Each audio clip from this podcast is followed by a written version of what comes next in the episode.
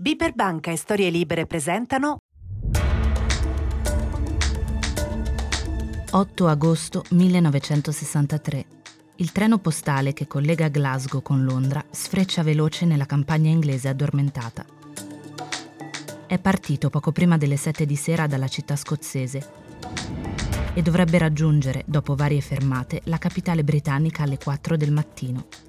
Lo aspettano alla stazione di Houston, dove però non arriverà mai. E questo rappresenta un grosso guaio per il servizio postale di Sua Maestà, visto che nel ventre di ferro di quel convoglio sono stipati quasi 2,6 milioni di sterline in banconote di piccolo taglio. Un tesoro che al cambio attuale varrebbe quasi 60 milioni di euro. A guidare la locomotiva ci sono due uomini con una lunga esperienza alle spalle. Jack Mills e il suo secondo David Whitby.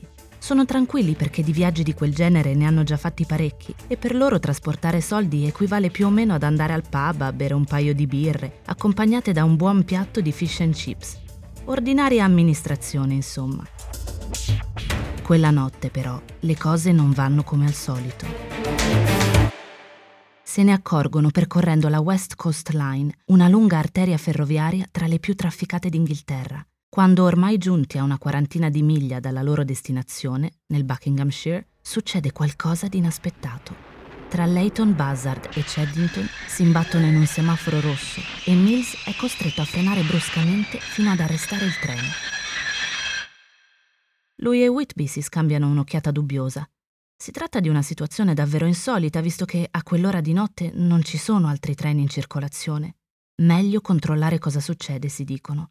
Così Whitby scende dalla locomotiva per mettersi alla ricerca del telefono di servizio, situato vicino al semaforo, in modo da potersi mettere in comunicazione con la stazione di Cheddington per capire cosa stia capitando.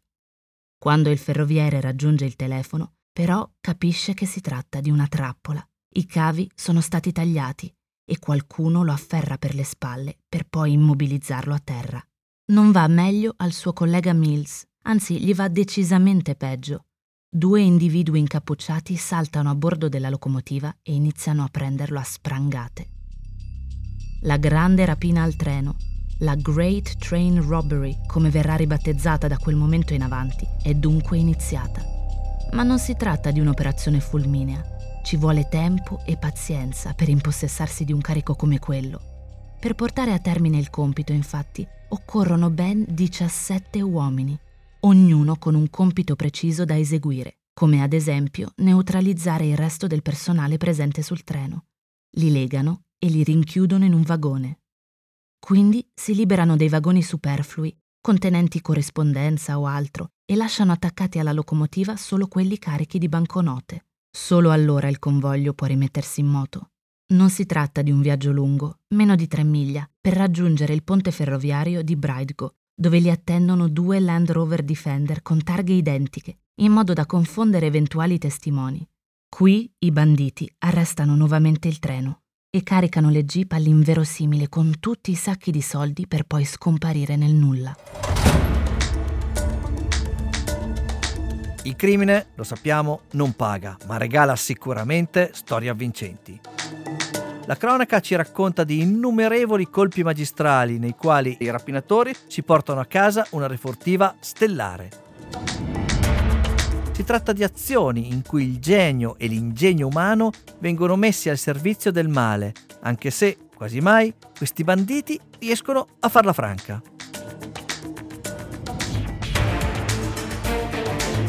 Io sono Paolo Roversi, scrittore e autore di Storie Crime in mani in alto ricostruisco i più spettacolari, famosi e ricchi colpi criminali mai avvenuti. Milioni di rifortiva in banconote o diamanti, opere d'arte o lingotti d'oro. Ma non perdiamo altro tempo e scopriamo quale furto magistrale è stato messo a segno in questa puntata.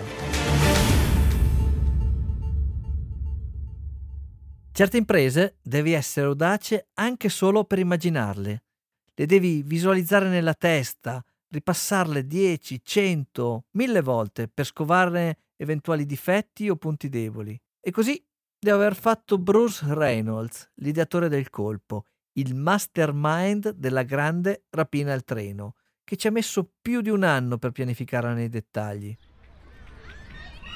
Forse sarà stato anche ispirato dal periodo storico in cui viveva, che incitava le persone a osare, a trovare nuovi spunti. Siamo infatti nell'epoca della swinging London e il 1963 è un anno davvero particolare per l'Inghilterra. C'è lo scandalo profumo, Mary Quant inventa la minigonna e quattro ragazzi di Liverpool diventano un fenomeno mondiale incidendo il loro secondo album, With the Beatles. Ma chi è questo visionario del crimine che passa 12 mesi a pianificare quella che diventerà una delle rapine più lucrose della storia d'Inghilterra? Bruce Reynolds nasce il 7 settembre 1931 all'ospedale di Charing Cross, nel centro di Londra.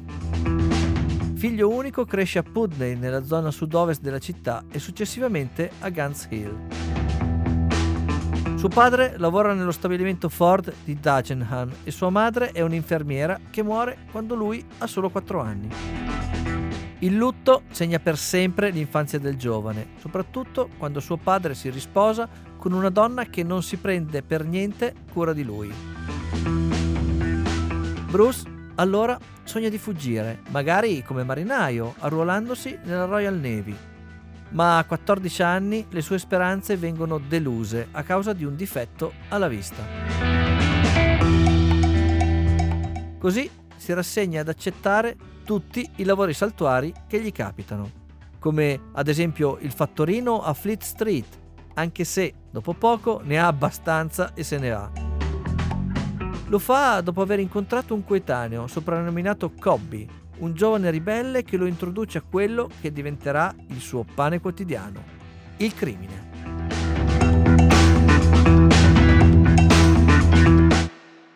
Reynolds trova eccitante vivere ai margini della legge, fra piccoli furti e truffe.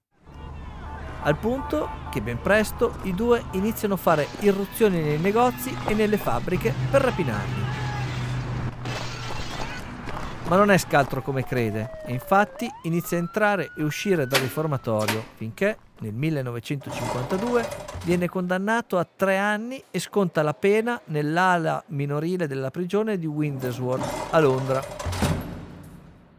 Ed è proprio durante questo periodo di reclusione che inizia a consolidare amicizie e alleanze con molti degli uomini che poi formeranno il nucleo della banda che assalterà il treno postale.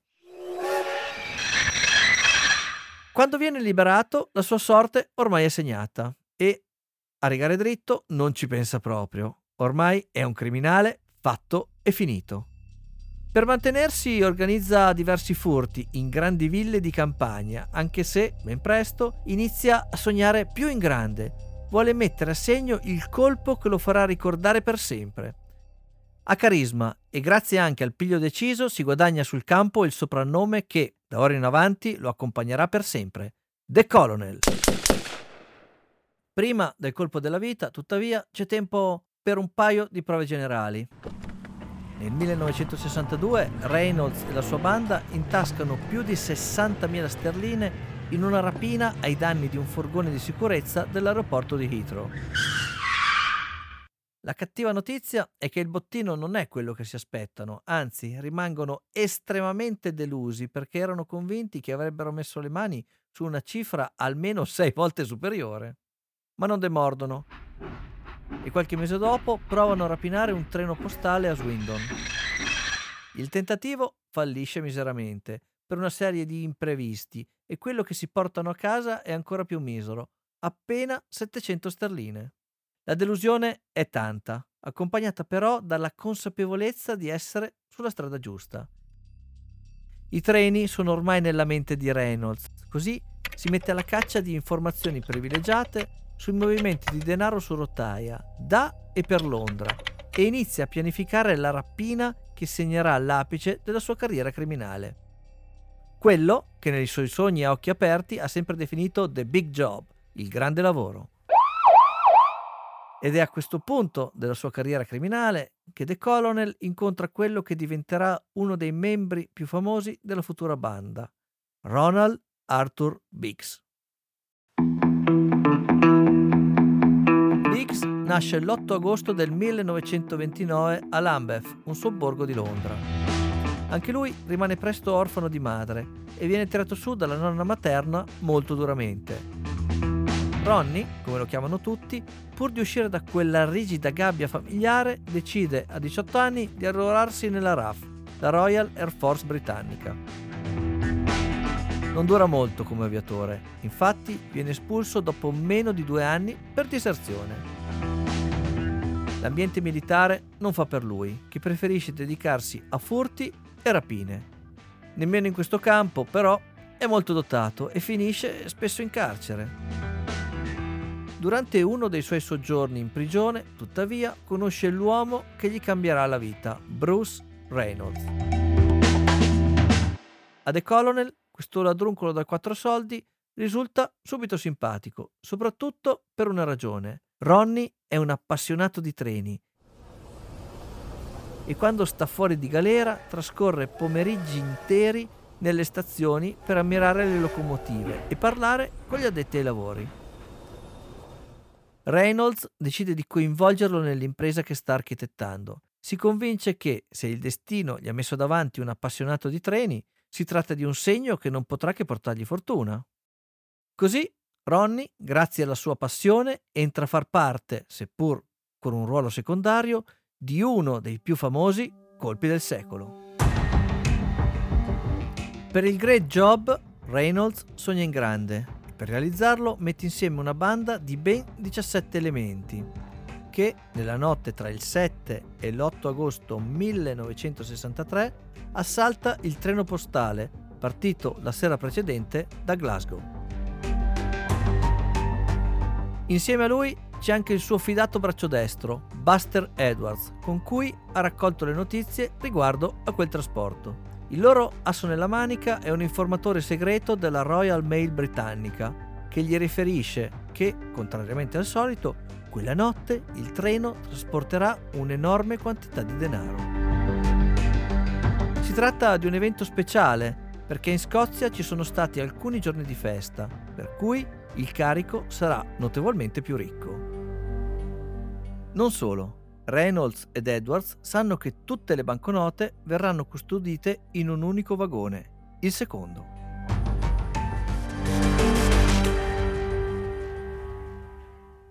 La parte più delicata del piano, ovviamente, riguarda la questione su come fermare un treno in corsa. La risolve Reynolds con un trucco nemmeno troppo sofisticato, fa manomettere un semaforo in modo che mostri la luce rossa e costringa il convoglio a fermarsi.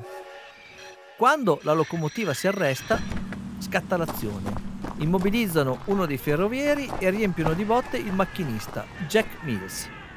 Quindi, sapendo che i sacchi coi soldi sono custoditi nel secondo vagone, staccano le altre carrozze.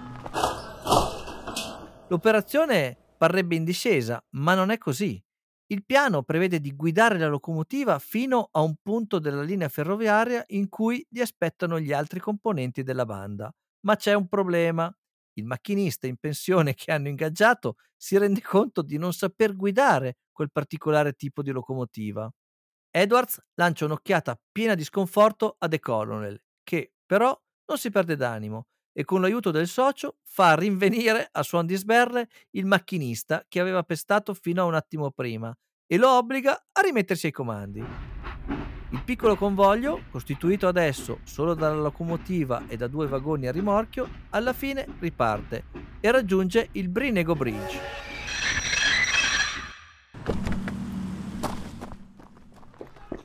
Appena il treno si ferma, il resto dei membri della banda sale a bordo fanno irruzione nei vagoni e legano i pochi addetti postali presenti.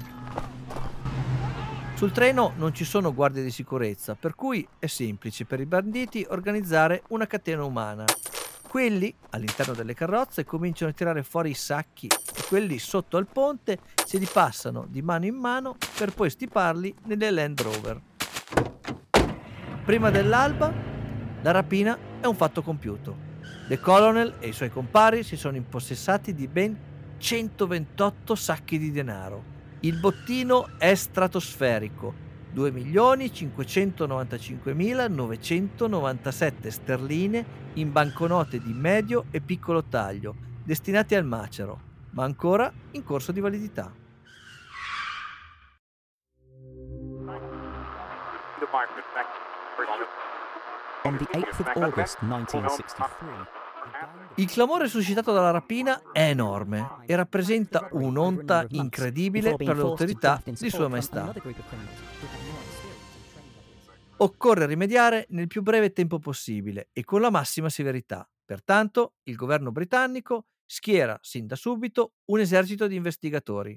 Non solo, viene anche costituita una squadra incaricata di individuare ed assicurare alla giustizia i membri dell'audace colpo subito ribattezzata Train Robbery Squad. La squadra è composta da sei elementi di spicco di Scotland Yard ed è guidata dal detective Tommy Butler. La risposta delle forze dell'ordine è quindi immediata e massiccia, perché alla Train Robbery Squad si affiancano le polizie delle contee interessate, la Polizia Nazionale, oltre ovviamente a quella postale, che ha subito direttamente il furto. I frutti di tanto impegno non tardano ad arrivare.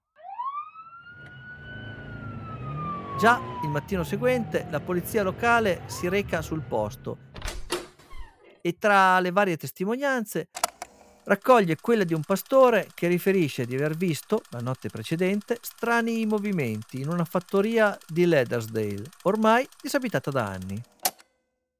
A questo si aggiungono le dichiarazioni del povero Mills, che, ancora stordito per le botte, racconta che i rapinatori, prima di svignarsela, gli hanno intimato di non fare nulla per almeno mezz'ora. Quest'ultima informazione fa drizzare le antenne a Butler, il quale ne deduce che i ladri dispongono di un rifugio situato nel raggio di poche miglia, se può essere raggiunto in così poco tempo. Si inizia a circoscrivere il raggio delle ricerche a circa mezz'ora di macchina, finché, il 13 agosto, la polizia fa irruzione nel casolare di Leathersdale Farm, nella contea di Oakley, Buckinghamshire, il luogo che il pastore aveva indicato come disabitato da anni. Si tratta di una fattoria circondata dalla campagna che cade a pezzi e dista poco più di 32 miglia da dove è stato realizzato il colpo. È la svolta delle indagini. Butler capisce subito che quello è il luogo dove la banda si è rifugiata prima di effettuare il colpo e anche subito dopo. All'interno vengono rinvenute scorte alimentari sufficienti per tirare avanti per diverse settimane, coperte, sacchi a pelo, involucri di banconote e, cosa che colpisce in modo particolare la fantasia dei tanti giornalisti che subito accorrono sul posto, una confezione del gioco da tavolo Monopoly, con cui, secondo i periodici, i malviventi si sono intrattenuti utilizzando soldi veri. A parte le folcloristiche ricostruzioni dei tabloid britannici, quello che interessa di più la polizia è che nella fattoria vengono rinvenute decine di impronte digitali che si rivelano preziosissime visto che permettono di identificare quasi ogni singolo rapinatore dato che la maggior parte di loro ha precedenti e quindi risultano schedati. Alla luce di queste scoperte, Butler ricostruisce i fatti. Subito dopo l'assalto al treno, i rapinatori hanno raggiunto l'Edersdale Farm dove hanno svuotato il Land Rover, caricato il denaro su un vecchio camion dell'esercito per poi rientrare all'interno della fattoria dove si sono ubriacati, hanno mangiato e giocato a Monopoli con la rifurtiva, seminando impronte digitali ovunque. Quando è arrivato poi il momento di squagliarsela, l'hanno fatto in maniera frettolosa, visto che è stata ritrovata una tanica di benzina piena che doveva servire a incendiare la fattoria per cancellare ogni traccia. Il piano originario, probabilmente, era di nascondersi nella fattoria per un po', tenendo sempre un orecchio incollato alla radio della polizia. Ma quando i banditi capiscono che il cerchio si sta stringendo intorno a loro, presi dal panico, arraffano tutto quello che possono e scappano in fretta e furia. Questa sequenza di errori fa riflettere gli investigatori della squadra speciale. Com'è possibile, si chiedono, che degli uomini organizzino meticolosamente il colpo, acquistando una fattoria nella campagna per utilizzarla come rifugio, procurandosi tre veicoli residuati militari, due Land Rover e un camion Austin Loadster da 3 tonnellate. Si inventano lo stratagemma del semaforo rosso con un guanto che copre la luce verde e una batteria che alimenta la luce del segnale di stop e poi buttino tutto all'aria in quel modo? In parole povere, pianificano ogni cosa alla perfezione, ma l'esecuzione, salvo l'assalto al treno, si trasforma in un vero disastro. Il 14 agosto 1963 scattano i primi arresti. Finiscono in cella Roger Cordery e William Ball, sorpresi a pagare l'affitto di un garage, tutto con biglietti da 10 scellini provenienti dalla refurtiva. Ball alla fine risulterà completamente estraneo ai fatti, ma questo purtroppo non lo salverà da una condanna a 24 anni e dal morire in carcere nel 1970. Oltre alle impronte, Butler e la sua squadra hanno un altro asso nella manica. Hanno individuato la gola profonda che ha informato Reynolds e i suoi compari riguardo al tesoro trasportato dal treno e, grazie al suo aiuto, ottenuto in cambio di uno sconto di pena, Ormai sono pronti per stringere le manette ai polsi dei banditi. Tra il settembre e il dicembre 1963 la Train Robbery Squad, grazie alle impronte rinvenute nella fattoria e alle soffiate dell'informatore, riesce a risalire all'identità di 11 dei 17 partecipanti alla rapina ed arrestarne 9. Quella delle manette non è un'esperienza inedita per questi uomini, dato che sono tutti vecchie conoscenze della polizia inglese e hanno già frequentato le patrie galere. I nomi dei fermati sono Charles Wilson, Roy James, John Daly, Jimmy White, Gordon Goody, Tommy Westby, Jim Hussey, Bob Welch e Ronald Biggs. Tra questi, molti appartengono alla South West Gang, così come i due capi della banda, Bruce Reynolds, The Colonel e Buster Edwards, che, nonostante siano stati identificati, riescono a sfuggire all'arresto. Scotland Yard e l'opinione pubblica britannica scoprono così che la banda che ha messo a segno la grande rapina al treno è composta per lo più da gente normale, un parrucchiere, un fioraio, un costruttore e persino il proprietario di un mercatino delle pulci. Oltre ai due latitanti, però, rimangono ancora dei punti oscuri. Ad esempio, non vengono identificati tre degli uomini presenti sul luogo della rapina, denominati senza troppa fantasia dalla squadra di Buster One, Two e Three, e soprattutto la maggior parte del bottino non è stata recuperata. Il 20 gennaio 1964 inizia il processo per The Great Robbery Train. I locali del tribunale, in vista del grande evento, vengono appositamente ristrutturati per poter accogliere il gran numero di avvocati e di giornalisti che assisteranno. Dopo 51 giorni di udienza, 613 prove esibite e 240 testimoni ascoltati, il 14 aprile 1964 vengono emesse le sentenze. Si tratta di condanne tra i 25 e i 30 anni di carcere per tutti i presenti al colpo, per complotto destinato alla rapina e rapina a mano armata, anche se di armi non ne sono mai state trovate. La Corte infligge ai malviventi un totale di 307 anni di prigione. Finisce così dunque? Niente affatto. Questo è solo l'antipasto perché Contrariamente a quello che si potrebbe pensare, gli eventi che seguono sembrano usciti direttamente dalla trama di un romanzo giallo. Le condanne sono state emesse e i pesci piccoli sono tutti finiti al fresco. Fuori rimangono il capobanda e il suo vice, che sono ancora latitanti, Bruce Reynolds e Buster Edwards.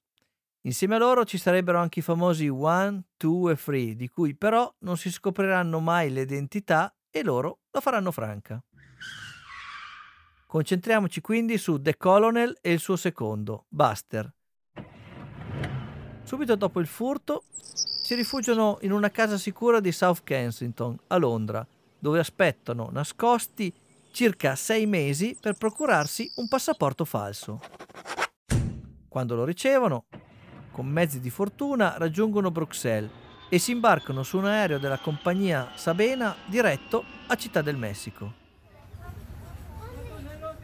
Arrivati a destinazione, dopo un breve periodo di convivenza, le loro strade si separano. Il nuovo passaporto di The Colonel riporta il nome di Kate Clement Miller, corredato da una foto che non gli assomiglia molto. Alcuni mesi dopo la sua fuga in Messico, l'uomo viene raggiunto dalla moglie Francis, che cambia il nome in Angela, e da suo figlio Nick. La famiglia prima si trasferisce ad Acapulco, per poi volare a nord, a Montreal, nel Quebec, e successivamente a Vancouver, sempre in Canada.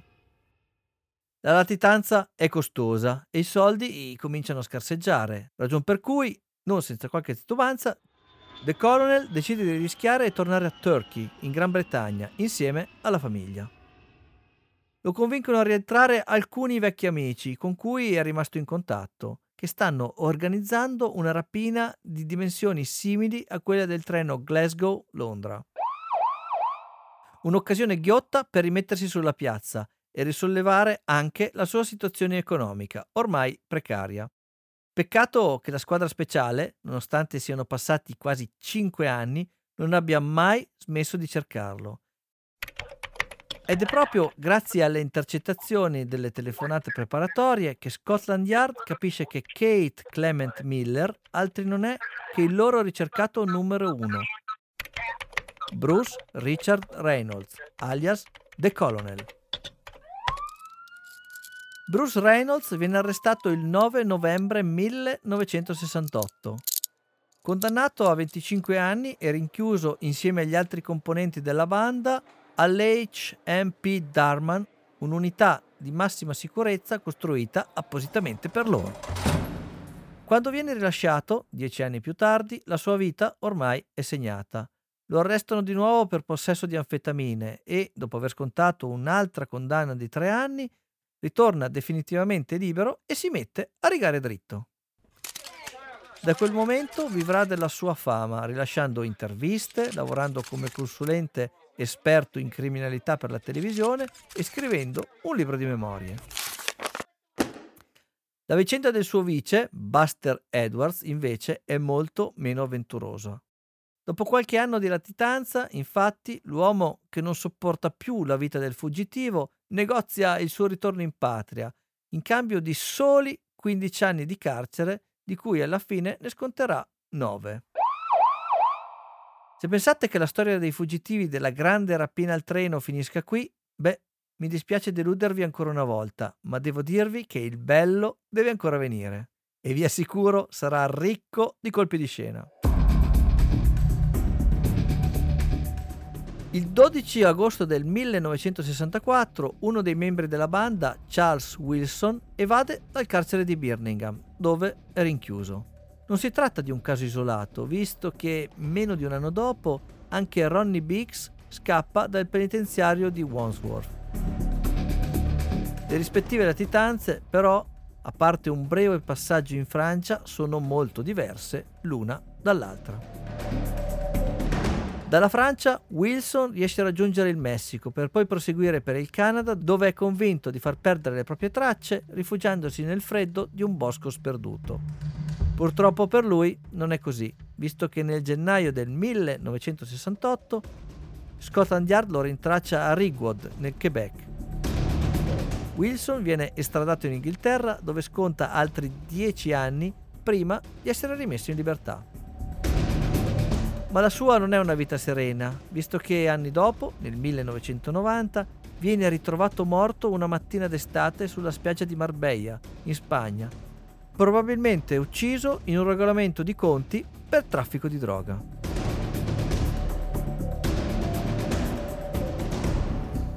Ronnie Biggs, invece, che nella rapina ha ricoperto un ruolo assolutamente marginale, finisce per diventare con gli anni il più famoso e ricercato criminale inglese. Dopo la sua evasione, realizzata con la classica tecnica delle lenzuola legate, raggiunge Parigi insieme alla moglie Charnian Powell e ai figli Nicholas e Chris. Qui, grazie ai soldi della rapina, si sottopone a un intervento di chirurgia plastica che lo rende irriconoscibile per le forze dell'ordine. La Train Robbery Squad, tuttavia, non si dà per vinta riesce a scovarlo nel 1970 a Melbourne, in Australia, grazie a delle impronte dentali che gli vengono prese dopo una visita medica. Quando però Jack Slipper, il detective della squadra incaricato del suo arresto, arriva sul posto, lui si è già volatilizzato.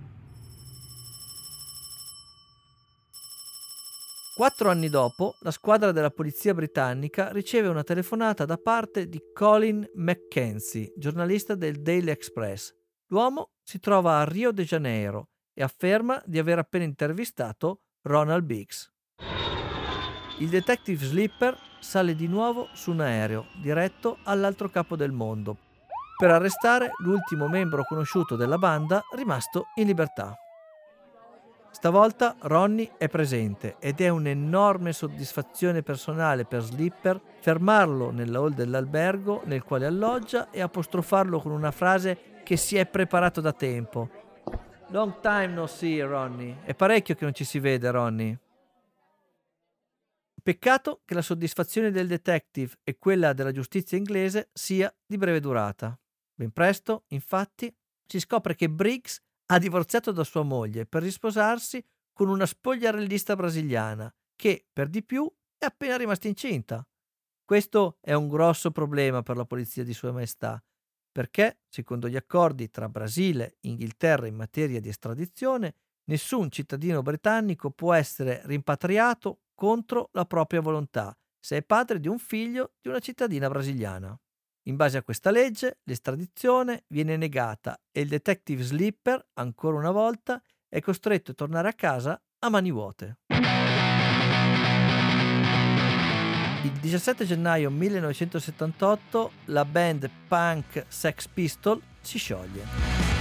Rappresenta uno dei gruppi più importanti della scena musicale inglese. Il cantante e frontman Johnny Rotten, disgustato da come sta andando la tournée americana, lancia il microfono verso il pubblico e scende dal palco in quello che sarà il loro ultimo concerto a San Francisco. E mentre Sid Vicious, il bassista, ci lascia andare il suo tragico destino, il resto della band, Jones e Cook, insieme al loro manager Malcolm McLaren, progettano una sorta di vacanza lavoro a Rio de Janeiro, lasciando Rotten da solo e senza un soldo a Los Angeles. McLaren insegue un progetto ambizioso, realizzare un film sui Sex Pistols. Per raccogliere un po' di pubblicità gratuita, allora, dato che si trovano a Rio de Janeiro, pensa di andare a trovare il latitante più famoso del Regno Unito, per proporgli una parte nel film. Ronnie Biggs accetta di buon grado e, oltre a comparire nella pellicola, presta addirittura la sua voce per due canzoni, No One is Innocent, che esce anche come singolo, e Belsen Was a Guess, che scatena un putiferio di polemiche, entrambe firmate con il nome Sex Pistol. La fama mondiale acquistata da Biggs è ormai consolidata e confermata da un florido commercio di gadget e magliette con impresso il suo nome vendute ovunque. Una situazione che a Londra non possono tollerare e che spinge le autorità britanniche a optare per un colpo di mano. Nel 1981 un comando dei reparti speciali rapisce Ronnie nella sua residenza e lo porta a bordo di una piccola imbarcazione alle isole Barbados. Anche stavolta però Biggs riesce a farla franca. Le autorità dell'isola, infatti, per paura di rimanere coinvolte in un incidente diplomatico internazionale, negano l'estradizione ai rapitori, che sono costretti a riportarlo in Brasile. La vita del nostro latitante continua così indisturbata per molti anni, sempre sotto i riflettori fra interviste e ricordi della rapina, finché, a sorpresa, all'inizio del 2001, Ronnie decide di rinunciare ad opporsi a un'eventuale richiesta di estradizione, domanda che puntualmente viene presentata dal governo inglese dell'epoca. Nel maggio dello stesso anno, un jet privato messo a disposizione dall'amico e complice Bruce Reynolds lo riporta in Inghilterra dopo quasi 36 anni di latitanza. Ronnie ha 72 anni quando fa il suo ingresso in carcere. Come è facile immaginare, Biggs non è tornato perché si è pentito o perché voglia redimersi, è rientrato perché sta male. L'ambiente carcerario peggiora notevolmente le sue condizioni di salute finché, dopo una serie di ricoveri da cui esce su una sedia a rotelle e quasi incapace di parlare, viene scarcerato due giorni prima del suo ottantesimo compleanno per motivi umanitari. Nonostante sia vecchio e malato, Biggs riesce ancora a stupire tutti un'ultima volta, quando, il giorno della presentazione delle sue memorie, si fa immortalare dai fotografi con la lingua di fuori e il dito medio alzato, in perfetto stile punk Sex Pistol. Ronnie muore il 18 dicembre del 2013. La sua bara viene coperta con la Union Jack, la bandiera del Brasile, e una sciarpa della squadra di calcio del Charlton Athletic. Una guardia d'onore di Hells Angels britannici scorta il suo carro funebre fino al crematorio.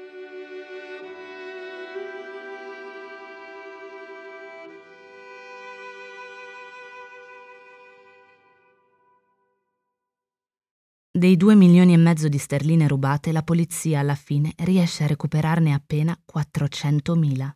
Bruce Richard Reynolds muore il 28 febbraio del 2013 a 81 anni mentre lavora al suo libro autobiografico The Great Train Robbery 50th Anniversary 1963-2013, che sarà pubblicato postumo nel luglio dello stesso anno. Al suo funerale presenziano tutti i membri della banda che hanno scontato interamente la propria pena o che sono riusciti a nascondersi all'estero cambiando identità. Dalla vicenda, nel 1988, è anche stato realizzato il film Buster, con protagonista Phil Collins. Bruce Reynolds, nonostante gli anni di prigionia, si diceva comunque soddisfatto per aver raggiunto il suo obiettivo di realizzare The Great Job. La grande rapina al treno, infatti, ha ricevuto un'enorme copertura mediatica ed è rimasta nell'immaginario collettivo per decenni. Purtroppo per lui, questa è l'unica soddisfazione che gli era rimasta, visto che una volta che la sua parte di bottino di 150.000 sterline si fu esaurita, scoprì che tutto quello che gli rimaneva era la sua reputazione. L'unico rammarico che espresse prima di morire fu il rimorso per la violenza inflitta al povero macchinista Jack Mills, che a causa del trauma subito morì sette anni dopo la rapina. A parte questo, The Colonel si mostrò sempre soddisfatto della sua carriera criminale, al punto da dichiarare tutto quello che facevo serviva a dimostrare che ero qualcuno. Ma quello che mi piaceva davvero dell'essere un ladro era che ogni settimana potevo trovare l'Eldorado.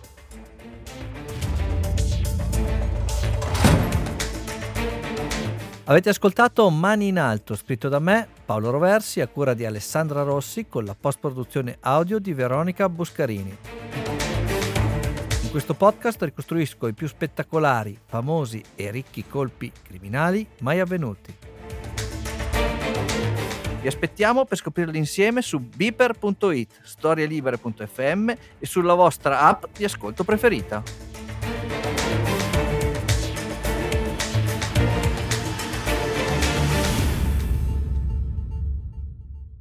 Seppur basato su fatti reali, situazioni, dialoghi e descrizioni, possono essere state modificate o utilizzate in modo fittizio, al solo scopo di illustrare, quanto più verosimilmente, i fatti riportati e sono quindi da intendersi come una rivisitazione frutto di fantasia. Una produzione Piper Banca e storielibere.fm